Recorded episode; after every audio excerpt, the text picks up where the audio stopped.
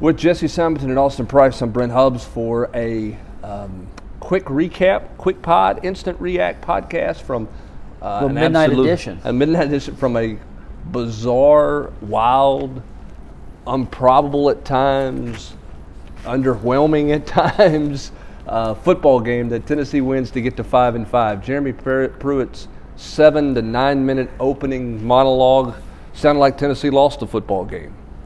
Yet they didn't. They found a way to win the football game in a tale of two halves, and redemption stories continue, Jesse, and uh, unlikely heroes continue for this Tennessee football team. Just your instant reaction to, to Tennessee finding a way to win this football game 17 13. The game, uh, the result happened not exactly how I expected. I, I, I obviously picked Tennessee to win, but the fact that they did actually have so much trouble, um, particularly in those first nine minutes of the game with Kentucky's, you know, multiple players, and even Jeremy Pruitt kind of alluded to it as a triple option attack. Um, but for all the mistakes they had, jumping off sides, yeah, how many touchdowns were wiped off the board? You know, at times they had to score twice just to get a touchdown in because of self, you know, self-inflicted mistakes. Running back doesn't line up correctly on the line, so Austin Pope's penalized, it, but it wasn't his fault. It was running back's fault. Have to score again. Tennessee had three touchdowns called, I mean, called back tonight. But every time they messed up, some other guy would make a play. I mean, you you know, you, in another world, Hubbs, you could see this. My my review piece on Sunday being, you know, two steps forward, three steps back sort of deal. If they lose this game, Right. Because of the you know the stakes that, that, that could have been in play. Instead, you know, as we had in the two minute, I mean, they're they're now with the TaxSlayer folks that were in attendance, and I, I think now you got to like Tennessee's chances to not only get to a bowl game because of Vandy in the finale, but if you find a way to win at Mizzou, I, I think there's going to be a whole sea of orange kind of invading Jacksonville right around New Year's. Yeah, Austin, there's tons to get to in this game. We're going to get to some of the breakdown and some individual plays, some play calls that were head scratchers and all that. But the resolve of this team to, to find a way to win this to, this game after you fell behind 13 to nothing. Clearly, they weren't going to be able to win this game a year ago like this, and I don't know that they could have won a game like this the first month of the season. Well, we know they couldn't because of BYU. I mean, like the way they finished tonight versus how you know. I mean, I think those are you talk about tale of two halves or whatever. That's a tale of Tennessee's season, in my opinion. Well, I mean, when you look back, you know, at this game, and you know, Brent, you talked about it at times improbable, and it was, I mean, you know, if you know they got off this terrible start, and you know they had no rhythm at all on offense. Then they finally get a little bit of a rhythm on the one drive, and Trey Smith, you know, God love him. That's you, that's who he is. I mean, that's how he's going to play. He no, but the- that was stupid. That this Yes, wasn't like yes, this silly. wasn't a little I- bit playing after the whistle. That was a dumb penalty. Yeah, but he's done that throughout his career. That having these kind of you know a little bit too rambunctious and goes in there jumping in like he's coming off the top rope in a WWE event. Point is, is that's just that's who he is. It- It's silly. It's a dumb penalty. You're exactly right. It's just like the late hit by Matthew Butler. Got to be smarter than that uh, and know who you're who's back there throwing the you know throwing the pill, trying to throw it 40 yards. Um, but you know, you go and look at this game, and you thought with eight minutes to go, Tennessee's got the ball after the you know fourth down stop. They're going to go and, and, and, and win the football game. If they go put points on the board, it's over. And then I thought it was a phenomenal play call because if they if Ty actually gets the handoff, that backside run, he's going to go for 15, maybe more. And, and you know, JG after the game, you know, said it was on him. Said he had two hands because he's struggling to hand off. You know, that particular way. Felt like maybe the ball got stuck to him a little bit. Kicked forward. Kentucky goes all the way down. Penalties, you know, gets them down to basically the one yard line. Tennessee. it- Tennessee's head coach did not feel like it was on the quarterback. I mean, Ty got pulled after that. He did not go back Correct. in the game. Yeah, yeah, that's right because it was right in the belly. But I go back. You go back and watch that replay. He does have two hands on the ball trying to hand off to Ty. You, you could argue it either way. Yeah. Point is, this team found a way to win. They did it in, in you know a true team fashion. JG coming off the bench. You know you had guys in there at the end, like you know Blakely. Um, you know you had you know uh, the big kid out of Elijah, Elijah Simmons, Simmons. played played key snaps tonight, especially down there at the end. I mean, they they, they just gutted it out, and and you know again the the good thing for Jeremy is is he does have this two week break now to preach to them. Look at last year. Look at last year. Look at last year. I mean, the teaching moments that he's able to have with some of these guys, um, I think, can help them down the stretch. If you'd have told me going into this game that Jerry Guarantano was the leading rusher for Tennessee, and Tennessee won the football game, I don't. I, I'm, I don't think I would have taken. I'm not sure I would have taken that bet unless Tennessee won a, a six-three rock fight, Jesse. But but Jared finishes up the leading rusher. This is a Kentucky team giving up 170 something yards a game on the ground. 12th in the SEC. Tennessee rushes for 83 yards, but interestingly, running back carries 11. Tennessee didn't really even try to run the football. Now I know they got behind 10 nothing, but for whatever reason, Jim Chaney, maybe with a banged up offensive line, did not feel like his team could run the football, and no, he didn't try. I will say that you- you're right about that. I will say that I wonder if on on the review tomorrow when I rewatch it, if I know there was specifically two instances I did note. I had it in the chat that Maurer made bad reads on RPOs, where he got pass happy on RPOs, Okay. and and I think maybe that led to perhaps you know Jeremy. Uh, pulling the plug. eviscerating him at the he half. eviscerated him on the Ball Network halftime thing. He then, after the game, you know, basically said, you know, your offense doesn't have a chance if the quarterback's not throwing it to the correct side of the field. There was definitely one where Tennessee had a screen, a wide receiver. Pope goes out in motion. They flexed it out. I think Callaway. It was basically a three-on-two advantage, and and yet he throws it back to the. Uh, I guess that would be the right towards Jauan, incomplete pass. I mean, Maurer threw it 16 times in the first half. I, I know Chaney likes to sling it, but you know that was that that did not seem to be uh, a recipe for success. But then JG comes in, and he starts this. He, he goes seven for seven for 115 yards and two touchdowns in in half a quarter, and that ended up being the difference. Outside of you know doing it just because you, you want to keep the same mojo going to me there's no way you go back to 12 or 18 I, this is you know this two's just he, he's the guy leading you. And, and right now he's got the juice and and, and, I, and I get it. He still has his flaws but I mean he's the guy that the coaching staff feels most comfortable with. And I know eh, for whatever reason he did not play the first half. They went with Brian.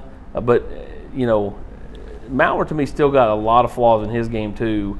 He, he he'll flash, but you know the consistency to me spells doom on the road at a, a game at Missouri if you let him stay in there too long. I, I would roll with, with two right out of the gate, unless you're going to start the game with 15 at quarterback just for you know fun.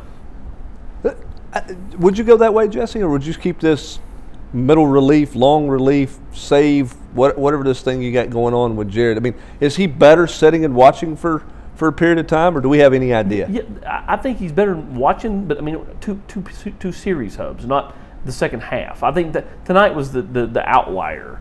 Like the, the fact he did not play in the first half when when Maurer. Well, they didn't have the ball in the first quarter. Yeah, I do correct. wonder. I do wonder. I do wonder, like because, you know, when we can break down some some different some various plays of this game. The game could have gotten away from Tennessee if Bowden, who was fan, phenomenal running the ball, did not just make an inexplicably terrible pass on a pretty good play call by Eddie Gran. Warrior about the comes interception up, for Warrior comes up with a pick, but he was beat on that Oh, yeah. play. You lollipop that thing in there, and, and Kentucky's up twenty to three, and this game could be looking a lot different. It- it- Tennessee gets the interception; they're in plus territory. I think that you know that that is where clearly it's been the reverse actually. Hubbs where he said the reverse just a week ago with Jarrett and JT Shrout. He was like, we kept Jarrett in because we were you know in the red zone or near the red zone, which is why we didn't want to make the quarterback change. They seem to have the same plan this way because they they kept Maurer in. They went go three and out again. Were, were you not surprised though, from a standpoint of you didn't really see Jauan at quarterback tonight? I mean, maybe it was time and place, and the fact that the you know Kentucky's first drive literally took two thirds of the first quarter off the board before Tennessee ever walked out on the field. Kentucky ran the ball more than Tennessee had total plays. I mean, like way more. Yeah, I mean, I don't they know. just I weren't mean, on the field that often. I, I thought I thought Jauan. I mean, Jauan did some good things. He, had, he ended up with three catches for 49 yards, another tackle on special teams. He looks a little tired to me, and rightfully so because he's playing a, a whole bunch. He, he didn't in the second half. There wasn't as much Jauan. He couldn't maybe get his open. Maybe they were just doubling him. Um, the, the, the two things from, from Jim Chaney's play calling that, that baffled me. One, they had the series where, where Ty runs it for seven yards, and you think, okay, they're going to get a little more balance here, and then they come out when Maurer's on the, and it's in the first half, Maurer's in the game, and, and they throw the, the two passes. Now, one of those looked like, or maybe that should have been one of those RPOs that you were talking about. Yeah. The the other one was what was the bring the Maurer in for one play, trick play deal there where he fumbled, Fumbled the the snap, snap, and fell yeah. out? What? Did he get his helmet knocked off? No, JG's No. helmet never came off. No, he just. I mean, they, they Maybe had, maybe they had some special play they were going to run there apparently, and it was like, why? You know, uh, those play calls were kind of, you know, mind-boggling. But nothing tops the cake more than Eddie Gran's decision to throw it deep. You get your oh, third, on- and, third and 15, Bowden bails you out and gets 12 on a run. And so you're facing third and very manageable three yards. Fourth he- and three? Fourth and three, excuse me. Yeah. Fourth and three. And you decide to, ch- it just, and it wasn't anywhere near anybody. I mean, it was Like- like the an arm punt to no man's land. Yeah, I mean, what, what that call that call made absolutely zero sense to me. None. I mean, he was. I mean, even if you just let him drop back to pass and just tell him to start scramble, like, hey, we're going to send everybody deep, and you just start running around. He's a much better player doing that than he is trying to throw the football. I Oh, know yeah. he completed a couple Well, I- balls, I'm- but the deep shot there made zero sense for Well, the I, in, in terms of strange coaching decisions, I, I, I, I looked at AP. I put it in the chat too. I looked at AP at the end of the first half and I said, "What in the hell is Jeremy doing, letting these this time run off for Kentucky's fourth down?" to only if to- you're going to to, throw then try to make a play to score before halftime, what happens? They lose 30 seconds.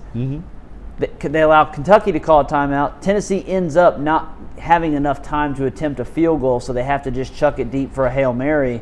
When they complete, because Callaway was huge tonight. I mean, he made three just monster catches, one on one. Uh, you know, all just kind of back shoulder plays, and he went up and just boxed out rebound.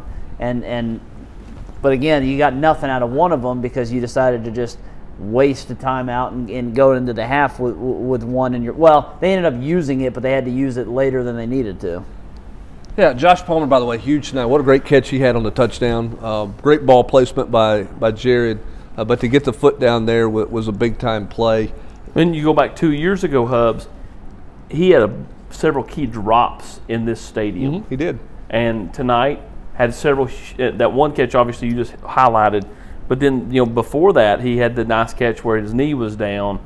I mean, you know, he, he made another catch from Maurer in the first half uh, on, a, on a key third down conversion on that drive that led to a field goal In the middle of the field. Um, you know, he, he to me he had his best game of the year, Yeah, and that's most know, complete game. Well, and we we've been kind of waiting for him. I mean, we talked about him in the preseason Yeah. as a guy who's you know maybe come on, and it's not really been there for him. But but tonight he, he showed up in a big time way. Um, again, some I'll, normal cast of characters. I mean, Callaway and Jennings, but but the Palmer contribution, if he can do something consistently, opens up the field a little bit more for Jim Chaney moving forward. oh, absolutely. And in- in terms of just kind of unsung plays or unsung, uh, I mean, obviously we mentioned Blakely. Bumpus played well tonight, uh, especially in the second half. But I mean, the game also because of Ty Chandler's fumble, you, you, you run through the dominoes and what ifs. Middleton was just okay, but his block on the field goal Huge. on the extra point that ended up being the difference because Yep. Kentucky kicks a field goal and who you know You're going into overtime. you're going into overtime probably, and and so that ended up, uh, and then Jim it's a, Chaney. It's a great lesson, by the way, to players out there and to the teammates. To, coaches say it all the time. Four or five plays are going to make a difference. You never know when it's going to happen. At the time, that was like, okay. I mean, Kentucky's like, yeah, whatever. Okay, block. Exactly. Extra no big deal. Turns out, it's Difference in the game. Yeah, difference in the game. Anyway, go ahead. just yeah, and I, I just I didn't want I didn't want us to not to look over that because the three fourth down stops in the second half and all that you know the the the play by I mean I got it on video I put it on the site To'o To'o just sticking the guy and then he got some help but I mean he just met the running back in the hole on third down and then for Tennessee to be prepared for the fourth down plays those obviously were plays of the game but can't overlook the, the, the block by Darel Middleton just because of how the final score ended up playing out. How about how about Henry gets hurt, goes to the Kentucky Medical Facility to get an X-ray, I guess, or He had a big old thing on his knee. you know, got some kind of evaluation, and then he comes back out and plays, and and, and, and was a huge was factor in the game. Oh yeah, I mean that. The, the, uh, Jesse mentioned the stick He had that down I- there. I- it was something with his kneecap. He had that kneecap iced hard after the game. Um, yeah, credit for him coming in there and talking too. I mean, it would have been real easy just to get on the bus and They were a mm. happy locker room. We could hear them. Yeah. I mean, Oh, yeah. yeah, there was some clear, some obvious jubilation, but to a man, every single person, you know, kind of noted what Austin alluded to. You, you talked about. I mean, they were in this position a year ago, and how do you finish? Well, and I you know, let's celebrate now, but how are we gonna finish? And and the, and the bye week couldn't come at a better time. Well, and we know because we've had conversations, Austin, you and I, Jesse, all of us have had this conversation with the head football coach. This was the game when you look at the November schedule. This was the game that he was most bothered he by told me- because of the schedule. He told me back in the summertime, he broke down every game with me on the phone one night, and he went toe to toe and talked about how he felt like South Carolina was a was, was probably the most one of the most winnable games on the schedule based off of where they were coming out of, then the juggernaut of schedule that they have. And then he said the one game that he feared the most was Kentucky because it's the end of a long stretch, and Kentucky's coming off a bye.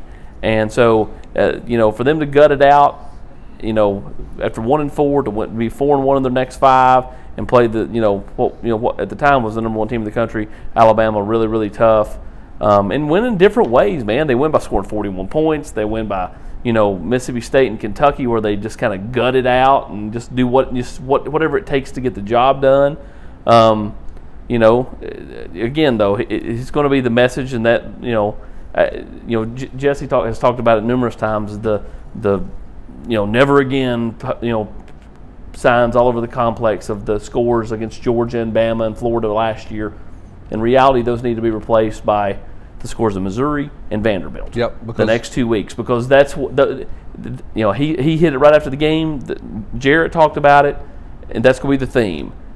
Do not let what happened to you last year happen to you this year. Finish. Just finish the game. Finish the season the way you finished tonight's game. Well, and you like their chances of doing so for a couple reasons. One, the two teams they're playing are struggling.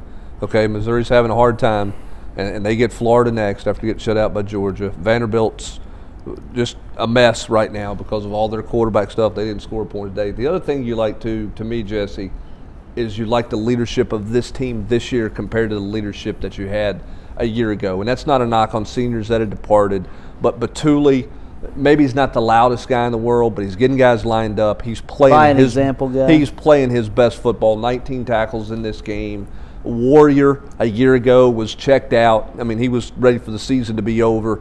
He's not right now. He's playing well. Eight tackles, had the interception. Physical in the run game, coming downhill. wasn't perfect tonight by any means, but the buy-in for some of those veterans is at a different level than a year ago, which makes you optimistic about Tennessee's chances close, and the fact the schedule's not as rough. Yeah, and uh, absolutely, and I, I, you know, and I've I've written about this. I've taught, you know, Jeremy likes to harp a lot about how young this team is, and overall they are young. There are plenty, of, there is plenty of youth that is helping this team, but I do think the turnaround has been spearheaded by a group of veterans, and specifically mostly seniors or guys that aren't going to be here next year.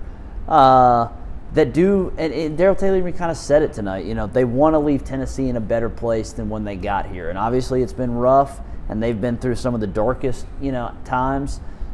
But they're looking like they could be the group that kind of spearheads this turnaround. And so we're, we're talking about Darrell Taylor, Marquez Callaway, Jauan Jennings, Nigel Warrior, Danny Bituli, Jarrett Guarantano, Trey Smith, Brandon Kennedy.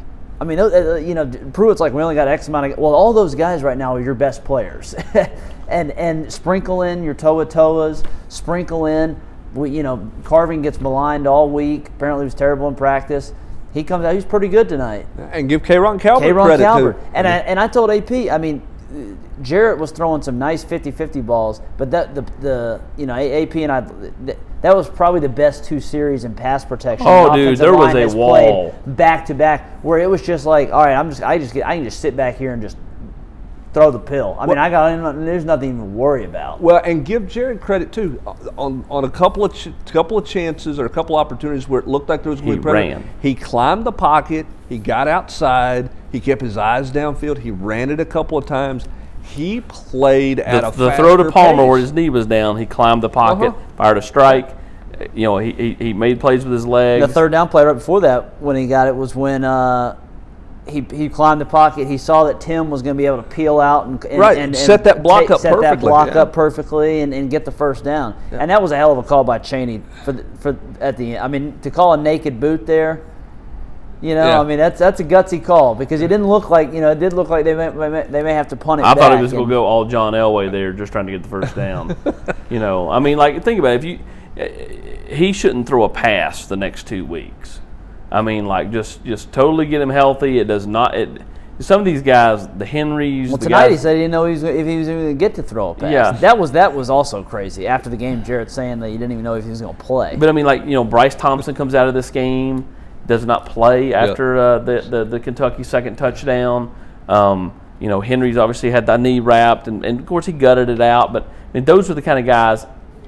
You know, these next two weeks to me are for the Jackson Lampleys and the Elijah Simmons and the guys that are, you know, you know, you know that you know potentially could play them the last couple of games. Anybody that you feel like can play, you know, Darnell Wright, again, wouldn't wouldn't practice him at all, at, at least until game week of Missouri. Well, and what Ten- good does that do? Tennessee's going to take tomorrow night off. Sunday night no practice. Monday's going to be off. Tuesday's going to be a, a weight room type deal. They're not going to go back to the practice field till Wednesday to try to catch their breath, to try to get you know recharge the batteries and get back doing get back to getting healthy.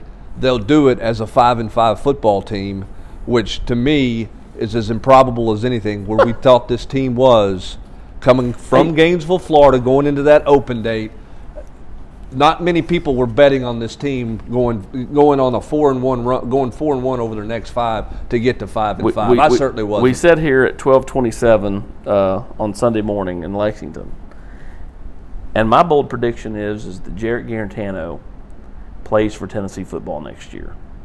I I, I, don't know what it is. I just I, these people have had him pegged to leave. I had him pegged to leave, rightfully so. But it would not surprise me at all if if if he finishes the season like he's played. If he's not, you know, back with this football team in 2020. We'll see how he finishes, and, and Yeah. I, I- you know, I, I wouldn't rule it out either. We'll see how, but I also wouldn't rule out him moving on. But look, no, nobody has surpassed him or supplanted him on this roster at the quarterback position. Nope. That's obvious, as we said here at 12:30 in Lexington, Kentucky, uh, wrapping up th- this Tennessee win. Can Tennessee finish out the season the right way? That'll be the that'll be the challenge for a Tennessee team And- that found a way tonight. In, in, in some of the most improbable fashion. And not that it matters, because I don't think one win helps you in recruiting. But to win tonight in front of Octavius Oxendine, to win tonight in front of Tyler Baron, to win tonight and doing it with you know with, with good play on defense in the second half, making plays and, and, and that kind of thing. To me, the only it, it, it, it does help a little. It does not. It, you know, Tyler Baron's not going to pick Tennessee because Tennessee beat Kentucky. Just like I don't think he was going to pick Kentucky if Kentucky had won this game. I mean, Well, but it- it- he's going to pick them the place, but, but it does.